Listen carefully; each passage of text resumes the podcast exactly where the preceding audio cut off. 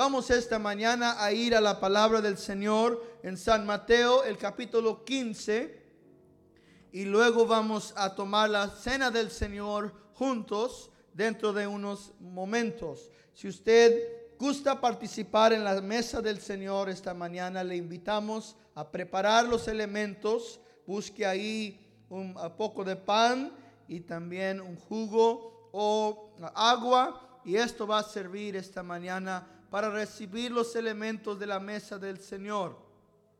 Este domingo es nuestro domingo de recibir la mesa del Señor, ah, perdón, el pasado domingo, pero lo hemos estado haciendo todos los domingos desde que comenzó esta crisis en nuestra nación. Y lo hacemos para ser recordados de la victoria de nuestro Señor Jesucristo en la cruz y a la vez recordando que fue su sangre, la sangre del Cordero, la cual hizo aquella muerte pasar de los pueblos, del pueblo de Israel en Egipto y les dio su liberación. Nuestro Dios es libertador y su libertad es para ti esta mañana. San Mateo, el capítulo 15, el verso 21, dice la palabra del Señor, saliendo Jesús de ahí, se fue a la región de Tiro y de Sirón He aquí una mujer cananea que había salido de aquella región, clamaba diciendo, Señor Hijo de David, ten misericordia de mí. Mi hija está gravemente atormentada por un demonio. Pero Jesús no le respondió palabra.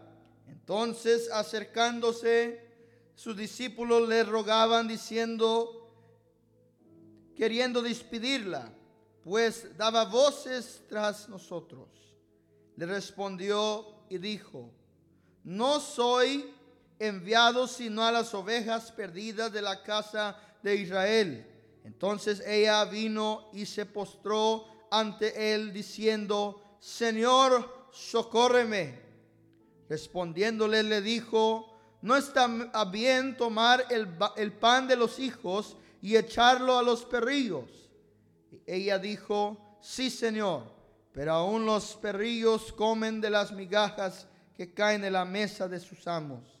Entonces respondió Jesús y dijo, oh mujer, grande es tu fe, hágase contigo como quieras. Y su hija fue sanada desde aquella hora. Padre, te damos gracias por la bendición que está sobre tu palabra bendice también nuestro oído para recibirla en fe. lo pedimos en Cristo Jesús. Amén. Amén. Ahí donde está, mantenga su Biblia abierta. Vamos a estudiar la palabra del Señor esta mañana juntos. Haga una decisión por los próximos minutos, esta próxima media hora más o menos, que usted no se va a distraer para ninguna cosa, sino que usted va a oír y a recibir la palabra del Señor. Y yo quiero hacerle una pregunta esta mañana y la pregunta es simple, ¿qué, qué piensa usted de Jesús? ¿Qué piensa usted de Jesús? Esta mañana yo quiero que usted considere conmigo la grandeza de la persona de nuestro Señor Jesucristo.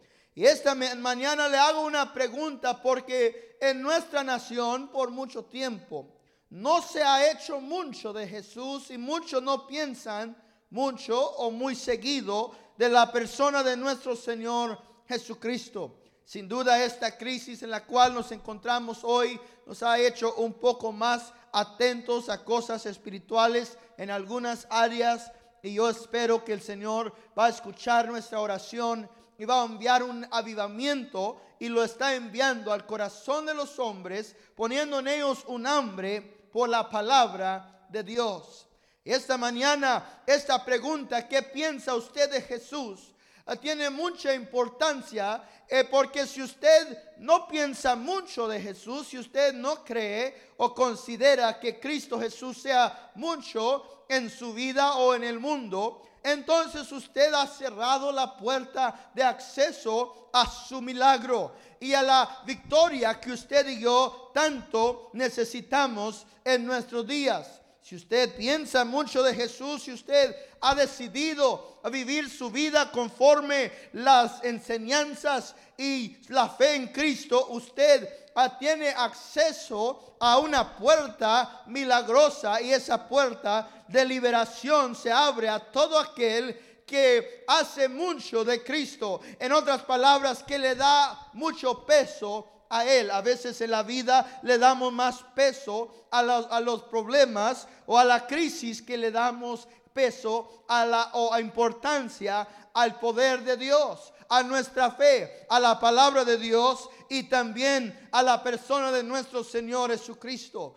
Fíjese bien en, esto, hermano, que Dios ha pensado tanto de Cristo que dice la Escritura que Dios Padre le dio a Jesús el nombre por el cual todos tienen que ser salvos. Nadie puede ser salvo fuera de la, del nombre y la persona de nuestro Señor Jesucristo. ¿Por qué? Porque el Padre ha dado mucho peso a Él. Le ha dado tanto peso que dice la palabra del Señor que lo exaltó a su mano derecha y le dio a él autoridad y dominio para que toda lengua un día confiese y toda rodilla se doble y declare que Jesucristo es Señor para la gloria de Dios. Entonces, si Dios Padre ha hecho mucho de Jesús, ha puesto una gran importancia en él, cuanto más usted y yo. También la palabra del Señor ha puesto mucha importancia en la persona de nuestro Señor Jesucristo. Desde Génesis hasta Malaquías, el Antiguo Testamento da testimonio de que venía el Mesías, está apuntando hacia Él. Y esto nos hace saber que toda la palabra del Señor está apuntando hacia Jesús. Él es el Mesías profetizado en el Antiguo Testamento y también el Nuevo Testamento da testimonio de la vida, del ministerio, de la resurrección, ascensión y regreso de nuestro Señor Jesucristo. Ah, entonces hermanos, si el Padre hace mucho de Cristo y si la palabra del Señor pone mucha importancia en Él, cuanto más no usted y yo en este día. Tenemos delante de nosotros la historia bien reconocida de una mujer. Esta mujer estaba en crisis. Su vida estaba siendo atormentada indirectamente por un demonio que estaba en la vida de su hija.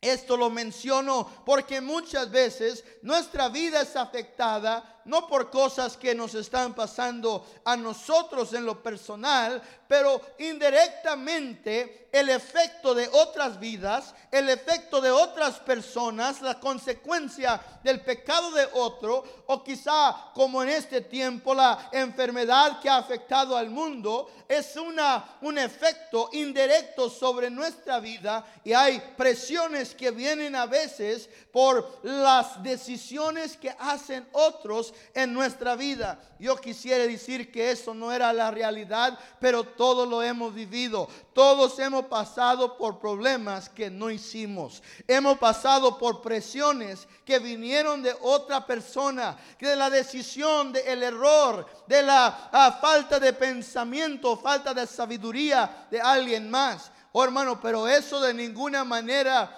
nos protege de esas circunstancias, sino a veces nos pone en medio de casos, en medio de necesidades. A veces usted tiene que usar de su dinero, a veces usted tiene que usar de su tiempo o tiene que usar sus recursos para ir a sacar a alguien de un problema. Bueno, esta mujer está en una crisis como esta, está afligida por la crisis de la vida de su hija. Pero hermano, usted sabe que cuando hay compasión, cuando hay amor, no importa si sea directo o indirecto, si usted y yo fuimos la causa o no, el amor nos mueve a buscar una solución, nos mueve a buscar el remedio, a buscar la salida. Y esta mañana estamos todos queriendo buscar salida a esta necesidad en la cual se encuentra eh, encuentra nuestro mundo, desde los presidentes de los países hasta el último, la última persona. Todos queremos ver una solución a esta necesidad. Y esta mujer era, e, estaba en grande necesidad. Ella era mujer cananea. Eso significa que ella venía de la región de Caná, de Tiro de Sidón, era una, un lugar uh, cananeo. Uh, en otras palabras, ella era gentil, no era parte de la cultura judía, no pertenecía al pacto de los judíos, ni tampoco tenía acceso a la vida de bendición que disfrutaban los judíos que tenían fe en Dios. Sin embargo, ella escuchó que Jesús venía a su región y ella escuchó de las obras milagrosas del Señor Jesucristo y ella pensó mucho de esto. Hay algunos que oyeron lo mismo. Algunos dijeron, bueno, ah, quizás sea cierto, quizás no. Quizá otros dijeron, bueno, si es cierto o si es para mí, va a llegar a mi casa. Pero esta mujer hizo mucho de lo que ella había escuchado y ella fue a buscar al Señor Jesucristo. Ella pensó mucho de este rumor o de este testimonio suficiente para moverse de su lugar y ir a buscar la solución. hermano, yo le digo esta mañana que muchas veces no viene el remedio a tu problema o a mi problema porque no hemos ido a buscarlo. Pero dice la palabra del Señor, el Señor hablando, búscame y me hallarás cuando me busques con todo tu corazón. Además dice la palabra del Señor que si me buscares me hallarás y dice Jehová, clama a mí y yo te responderé y te enseñaré cosas grandes y difíciles que tú no conoces. Alguien alabe a Dios porque el que le busca le halla, el que el que clama a él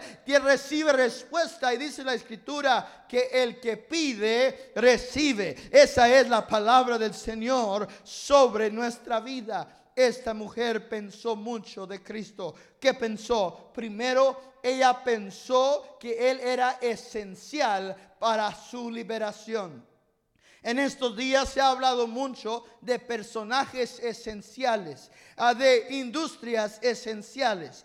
Y ah, sin embargo, usted ha oído de esto. Por eso, aunque mucho del país, la mayoría de los negocios y empleos han estado cerrados, hay muchos que han seguido trabajando porque su trabajo es esencial. Ah, los supermercados siguen abiertos. ¿Por qué? Porque la comida es esencial. Los restaurantes, aunque no podemos entrar a comer, ah, ah, siguen manteniendo su, su ah, servicio. ¿Por qué? Porque la comida es esencial.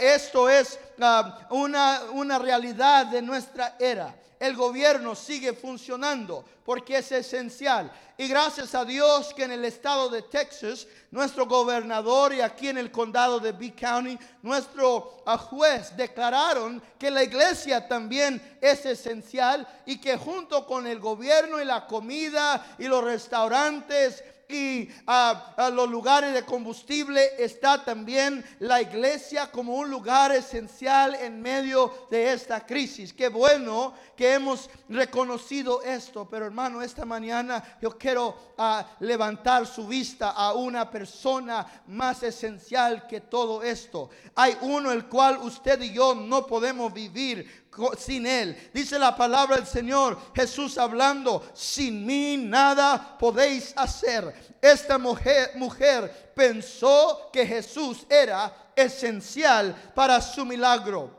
Oh hermano, usted y yo tenemos que hacer la decisión. Yo voy a poner más peso y más importancia en Cristo porque Él es lo esencial de mi vida. Oh hermano, usted y yo podemos vivir sin muchas cosas, pero sin Cristo no. Él es lo esencial, lo vital, lo necesario para cada una de nuestras vidas. Y fíjese bien, hermano, que esto, este pensamiento, esta altura de pensamiento trajo a esta mujer a los pies de nuestro Señor Jesucristo. Y ella puso su mirada, su enfoque en el Señor Jesucristo. Ella entendió que sin Él ella no iba a recibir milagro. Sin Él nada iba a cambiar. Sin Él no iba a haber liberación. Te digo hoy, amigo, sin Cristo tu vida no puede cambiar. No puede tener paz genuina en tu vida. No puedes tener el gozo que permanece para siempre sin Cristo. Pero con Cristo todo lo puedes hacer y la victoria puedes obtener esta mañana si tú lo buscas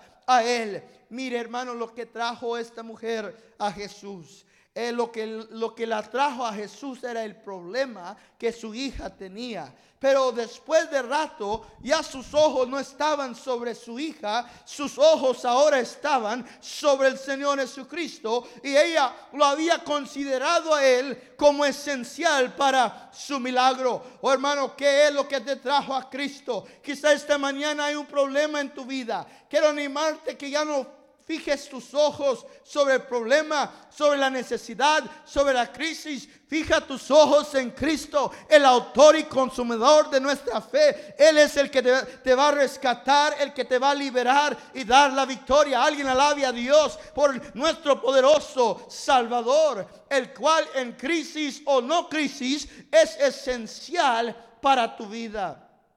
Oh, hermano, ya no, ya no te fijes en el problema, fíjate en Jesús, considéralo a Él. Él es lo más importante de tu vida. Número dos, ella pensó de Jesús que Él podía.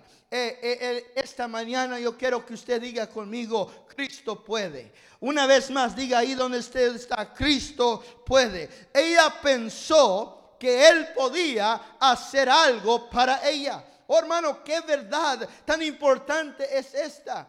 Dice la palabra del Señor que el que se allega a Dios tiene que creer que Él es y que Él es el galardonador de los que le temen. ¿De qué sirve venir a Dios si usted no cree que Él puede? Oh hermano, pero usted viene a Dios y yo vengo a Dios porque creemos que Él sí puede. Eh, yo explicaba el, miércoles cómo Daniel fue echado al foso de los leones. Y el rey le dijo a Daniel, tu Dios puede. Y esta mañana te vengo a decir, hermano, tu Dios puede. Tu Dios puede sanar. Tu Dios puede liberar. Tu Dios puede proveer. Tu Dios te puede sacar del pozo y ponerte sobre el monte y las alturas. Alguien alabe a Dios porque nuestro Dios no es débil, no está enfermo, no está ah, en crisis. Él está sobre el trono de gloria y Él reina para siempre en dominio, autoridad y poder. Él puede. Lo que el hombre no puede hacer, lo que la esencia no puede hacer, lo que los gobernadores no pueden hacer, lo que los pastores no pueden hacer, lo que los padres no pueden hacer, Cristo lo puede hacer en tu vida. Ven a Él y Él lo hará. Dice la palabra del Señor en Hebreos 7:25 que Él puede salvar. Judas, verso 24, dice la palabra del Señor que Él puede guardar. Hebreos 2, 18 dice la palabra del Señor que Él puede ayudar. Filipenses 3, 21 dice que Él puede sujetar todas las cosas, cosas bajo nuestros pies.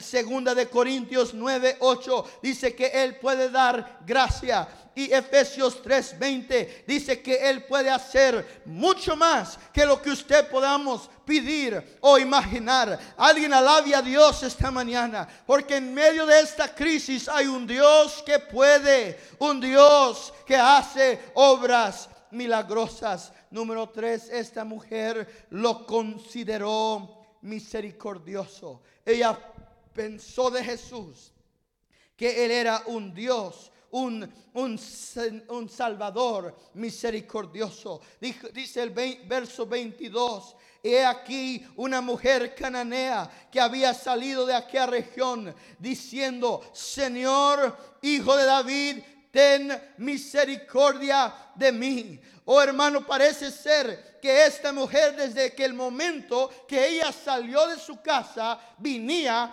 orando. Ella venía orando aunque no estaba todavía en la presencia del Señor. Ella venía pensando así como usted y yo lo hacemos cuando necesitamos algo del Señor y hay una oración continua. Ella venía diciendo, Jesús, hijo de David, ten misericordia de mí. Ella consideraba que Él era un Dios de misericordia, un Dios que se compadece de nosotros. Quiero decirle esta mañana que Cristo se compadece de ti. A Cristo le importas esta mañana. Tú le importas a Dios. Tu necesidad le importa a Dios. Tu crisis, tu, tu aflicción, tu enfermedad, tus deseos, tus sueños, tus planes le importan a Dios. Y Dios tiene cuidado de tu vida que dice la palabra del Señor, echar todas tus ansiedades sobre el Señor, porque Él se compadece de ti. Él cuidará de ti. Oh hermano, por 400 años la nación de Israel estaba en Egipto como esclavo. Pero dice la palabra del Señor que Jehová le dijo a Moisés, dile al pueblo que yo he visto su aflicción yo he oído su clamor y yo he bajado para eh, rescatarlos, para liberarlos. Fíjese bien, el Señor dice, yo he visto, yo, ve, yo veo por donde tú estás pasando. Yo he oído tu oración, tu clamor y yo he bajado para liberarte. Dios, a Dios le importa tu alma esta mañana. Más que nada más en el mundo, tu alma eterna, tu alma la cual vivirá para siempre en algún lugar, sea en el cielo o en el infierno. Tu alma eterna le, le importa a Dios. Él no quiere que tú perezcas, quiere que tú pases toda la eternidad con Él. A Dios le importa tu alma, a Dios le importa tu matrimonio, que sea un matrimonio de éxito. A Dios le importan tus hijos, que tengan vida y que tengan paz. A Dios le importan, le importa tu amistad y las, las relaciones que tú tienes. A Dios le importa esta mañana la herida que está en tu corazón. Aquel hijo rebelde que parece ser que nunca va a regresar a Dios. Él le importa a Dios. Ella le importa a Dios esta mañana. Y Dios le, lo ama. Y Dios ama a ti. Es muy importante esta mañana que usted ah, reciba esta semilla de la palabra en su corazón y que usted viva cada día entendiendo y creyendo Dios me ama a mí y Dios, ah, yo le importo a Dios, Dios se compadece de mi vida. Dice la palabra del Señor que a Dios, Dios tiene cuidado de los, de, los pajaritos y que ni uno puede caer del cielo sin que Él tome ah, o dé permiso. Hermano, esta mañana, si el Señor le importan los pajaritos, cuanto más no le importas tú al Señor. Esta mañana tu valor, dice la palabra del Señor, es mucho más que esas aves del campo. Y si a ella le pertenecen y tienen importancia para Dios, ¿cuánto más usted, su vida? y su familia. Dice la escritura que el justo clama y Jehová lo escucha y lo liberta de todas sus angustias. Y porque Jehová está cerca del quebrantado y salva a los que están oprimidos en espíritus. Porque muchas son las aflicciones del justo, pero Jehová lo libertará de todas ellas. Alguien alabe a Dios esta mañana, porque esta palabra usted tiene testimonio de ella en su vida. Usted ha visto la protección y liberación de Jehová y también Él lo hará una vez más. Pero aquí, hermano, está lo que consideramos el problema en este texto, porque dice la palabra del Señor que mientras esta mujer venía clamando y luego llegó a Jesús y venía clamando diciendo, ten misericordia de mí, dice el verso 23, pero Jesús no le respondió. Oh hermano, qué, qué frase tan difícil esta mañana. Que Jesús no le respondió. Yo sé que esto parece ser muy muy difícil para entender, porque cómo puede ser que un Dios que puede, que un Dios que ah, se compadece de nosotros, eh, que un Dios que nos ama, no responda. Y esta mañana yo quiero preguntarle, ¿qué hace usted con el silencio de Dios? A veces Dios no habla. Y sabe usted, hermano, que el escritor del drama no aparece sobre la, la, plataforma hasta después del drama. Y durante el examen la maestra no habla. A veces Dios, el que ha escrito este drama, no habla hasta que se termina la escena en la cual estamos. Y a veces no habla nuestro maestro hasta que después sea a después del examen. Pero ¿qué hace usted? ¿Y qué hago yo? Cuando no ah, escuchamos respuesta de Jehová. Dice el autor de, un canto, dice sobre la soledad y el silencio de Dios, dice suficiente para hacer a uno loco, quiebra la fe de a otros y lo hace perderse cuando Dios no responde. Esa es la, la realidad para muchos. También ese era un, escritor secular, pero también Job, el hombre justo, que dijo, clamé a Jehová por ayuda, pero no me respondió. Y me paré delante de él y él solo me miraba. Y luego dice David en el Salmo 22, verso 1 y 2, Dios mío, Dios mío, ¿por qué me has desamparado? ¿Y por qué estás tan lejos de salvarme? ¿Y por qué estás tan lejos de mis palabras? Mi Dios, clamé de día, pero no me escuchaste. Y de noche pero no encontré descanso. Oh hermanos, todos pasan por el silencio de Dios. Todos pasamos por momentos en nuestra vida cuando parece ser que Dios no responde o no habla. Pero ¿qué hacemos en esos momentos? Primero tenemos que acercarnos a Dios. Dice la escritura que cuando Jesús no le respondió, ella se acercó a él. ¿Qué dice ahí el verso 23? Subraya ahí esa palabra, acercándose. Oh hermano, esa es la realidad y ese es el remedio esta mañana. Si usted está en un lugar de silencio, donde parece ser que Dios no ha hablado, donde Dios no ha contestado, acérquese a Dios. Algunos huyen de Él, algunos corren de Él, pero el, el cristiano, el justo, el que busca a Dios, se acerca a Él esta mujer se acercó a él. Entre más silencio, más se acercaba. Entre más la ignoraba, más se acercaba. Oh hermano, esta mañana yo le quiero decir que si usted se acerca a Dios, usted va a ver un quebrantamiento, va a haber un remedio, va a haber una solución en su vida, un avance en su vida. ¿Qué hace usted? Tiene que acercarse a Dios. Y si hay una actitud pecaminosa en su vida, entonces quizá el silencio de Dios es por ese pecado. Arrepiéntase y busque a Dios. Búsquelo hoy, búsquelo mientras haya tiempo y usted verá el remedio en su vida. Y haga también esta decisión. Cuando Dios está en el silencio, hermano, haga la decisión. Dios va a recibir gloria de esto. Yo quiero que usted haga una decisión esta mañana, si no la ha hecho aún, que Dios va a recibir gloria en su vida. Y en esta crisis, en este afán por el cual está pasando todo mundo, vamos a hacer la decisión. Dios va a recibir la gloria en esta situación.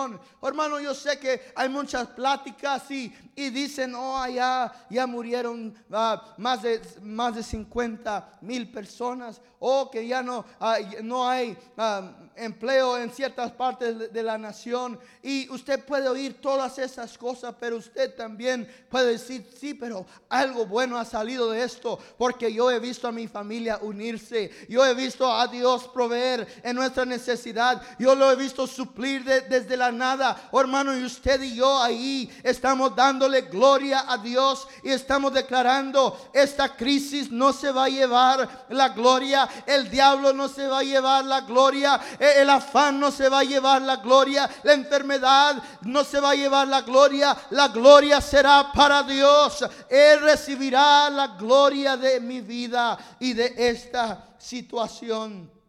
El infierno no va a ganar, el diablo no va a ganar, la iglesia va a ganar, Cristo va a ganar y Dios recibirá la gloria y, va a recibir la honra. ¿Qué dijo Job? Dijo, aunque él miriere, en él confío. No voy a doblar la rodilla, no voy a negar a Dios y no lo voy a maldecir. Yo voy a confiar en él. Esta mujer hizo la cuarta cosa. Ella lo consideró digno de adoración.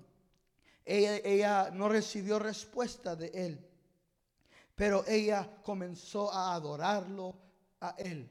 Y mientras ella lo adoraba, dice la escritura que vemos que esta mujer viene adorando al Señor. Ella primero vino a Jesús. Luego se acercó a él y estaba afuera y ahora está adentro. Esta mujer era persistente y ella sigue entre más y más acercándose al Señor. Y los discípulos perdieron, perdieron control de la situación hasta que esta mujer comenzó a gritar alabando y glorificando al Señor Jesucristo diciendo, Señor, socórreme, Señor, socórreme. mientras ella alababa a Dios, ella comenzó a ver un rompimiento, un quebrantamiento en esa situación. Y ahora vemos que el, Señor Jesús le responde, pero la respuesta que Él le da no es la respuesta que ella buscaba. Oh hermano, yo le voy a preguntar esta mañana,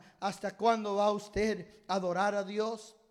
¿Lo va a adorar solamente después de su milagro o lo va a adorar aún en medio de la crisis? Es ahí donde usted tiene que alabar a Dios, donde usted tiene que darle gloria a Dios y bendecirlo a Él. Y si usted lo hace, usted verá que algo va a cambiar, no en Dios, porque Dios es Dios y no necesita cambiar. Eh, eh, el cambio tiene que ocurrir en nosotros, hermano. Es ahí donde la adoración comienza a traer una transformación a nuestra vida, a nuestros pensamientos, a nuestra manera de, ver la situación, nuestra perspectiva. Cuando usted adora a Dios, usted comienza a ver lo bueno que hay en su vida. Comienza a ver la victoria de Dios que hay en su vida. Comienza a ver los milagros que ya ocurrieron en su vida. Así que esta mañana alábele, alábele en medio de esta crisis, bendiga a Jehová. Dijo el salmista, bendeciré a Jehová en todo tiempo y su alabanza estará de continuo en mi boca. Usted alábele a Dios en todo tiempo. Esta mujer se acercó y interrumpió a los discípulos y al Señor en su enseñanza con su adoración. Y su respuesta no era lo que ella quería, pero ella seguía adorando al Señor. El Señor le respondió diciendo, no está bien poner el pan de los hijos y echárselo a los perrillos. Para poder entender esto, tenemos que entender que en ese tiempo los, ah, los, eh, los judíos le llamaban a los, a los, a los griegos y a los gentiles perros. Esto era algo que hasta lo vemos en el Salmo, ah, en el libro de los Salmos. Y esto, una indicación no, no de racismo, sino de eh, la diferencia entre estas dos razas. Y el Señor Jesucristo le dice, mire, yo vine a los judíos. Yo soy el Mesías de los judíos. Yo soy el, el Mesías de los hijos de Abraham. Tú no eres hija de Abraham. No tienes parte en este pacto. La promesa no está sobre tu vida. Primero déjame servirle el pan a mis hijos. Y después voy a venir a, darte pan a ti. Y ella le dijo, él le dijo, no puedo darle este pan a los perrillos, pero ella respondió y dijo, sí, Señor. Pero aún los perrillos, aún los gentiles, comen las migajas que caen de la mesa. Aquí está el número 5. Ella lo consideró suficiente.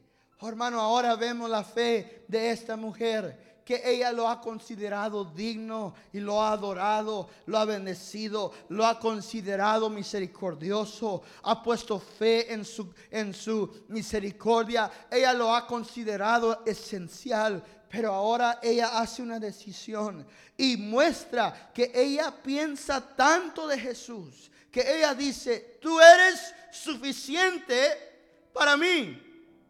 ¿Qué tanta era la suficiencia de Jesús? Ella dice, si una sola migaja me darías, eso sería suficiente para suplir toda la necesidad que hay en mi vida. Oh hermano, una migaja no es suficiente ah, en esta, en esta vida física. Una migaja de pan no suple el hambre del hombre. Una migaja de pan no puede solucionar la crisis de una familia. Pero hermano, una migaja de pan de vida puede cambiar toda tu vida y toda la eternidad. Cristo es más que suficiente para ti. Oh hermano, mejor que títulos, mejor que trofeos, mejor que reconocimientos. Dame a Cristo, porque Él es el único y todo suficiente. Más que el oro y la plata, más que una casa más grande, más que, un, que una, una fama sobre este mundo. Dame a Cristo, porque Él es más que suficiente para mí. Y Él era más que suficiente para ella. Ella entendió reconoció, su gracia es suficiente para mí. Su palabra es suficiente para mí. Su amor es suficiente para mí. Y lo más mínimo de la mano de Dios inundará nuestra vida. Oh hermano, esta mañana el Señor no, está, no te está ofreciendo una migaja, sino que Él ha abierto mediante la fe la puerta para que los gentiles entren a comer de la mesa de los hijos y te ha adoptado a su familia. Y hermanos, si una migaja era suficiente para los gentiles en ese día, cuanto más usted y yo podemos recibir de toda la suficiencia de Cristo. La mesa está tendida, el pan está preparado, la mesa está remeciendo con bendición para todo aquel que pone su fe y su confianza en Dios. Él es suficiente para mí. ¿Qué piensas tú de Él? ¿Es Él suficiente para ti? Oh, hermano, si tú piensas en eso esta mañana y si tú pones tu fe en Cristo, te prometo que Él será más que suficiente para ti. ¿Qué tan grande es la suficiencia de Dios? Si usted está en un pozo de 100 metros, Él trae 400 metros de mecate para sacarlo. Siempre tiene más que lo que usted necesita. Esta mujer puso tanto peso, tanta importancia en Jesús, que ella dijo, tú eres suficiente, hasta lo más mínimo me puede ayudar y sacar de esta situación. Y el Señor Jesucristo le dijo, oh mujer, qué tan grande es tu fe. Y en ese mismo instante, la mujer que había puesto su vista en Cristo, la mujer que había pensado tanto de Jesús, recibió su milagro y en ese instante, allá donde ella estaba, su hija fue liberada del demonio y fue rescatada de esa crisis. Oh hermano, ¿por qué? Porque alguien en su vida decidió creerle a Dios. Esta mañana hay una crisis en nuestro mundo. ¿Sabe usted que usted puede ser parte del remedio poniendo fe en Dios, invocando el nombre del Señor? Esta mañana usted puede ser parte de la solución porque la oración ferviente del justo puede mucho. Tu Dios puede. Tu Dios te ama. Y si no es tu Dios, Dios puede. Dios te ama y quiere que tú seas parte de la familia de Él. Entrégate a Jesús esta mañana. Dale tu corazón y tu vida a Él. Usted dice, pastor, ¿cómo lo hago? ¿Cómo puedo ser parte de la familia de Dios? Dice la palabra del Señor, que si confesares con tu boca a Jesucristo como Señor, y si creyeres en tu corazón que Dios lo levantó de entre los muertos, seréis salvo. Así que esta mañana yo quiero orar contigo. Quiero invitarte a decirle sí a Jesús.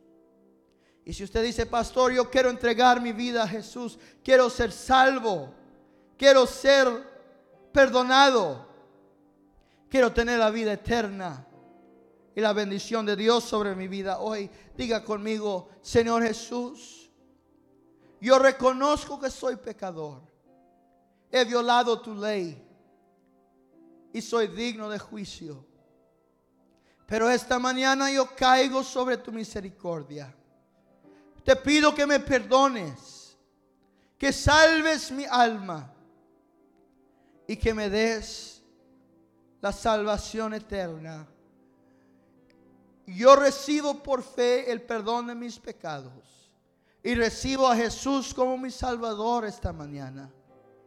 Y te doy gracias por haber provisto los medios para salvarme. Ven a mi vida hoy y cámbiame por siempre. En el nombre de Jesús. Amén.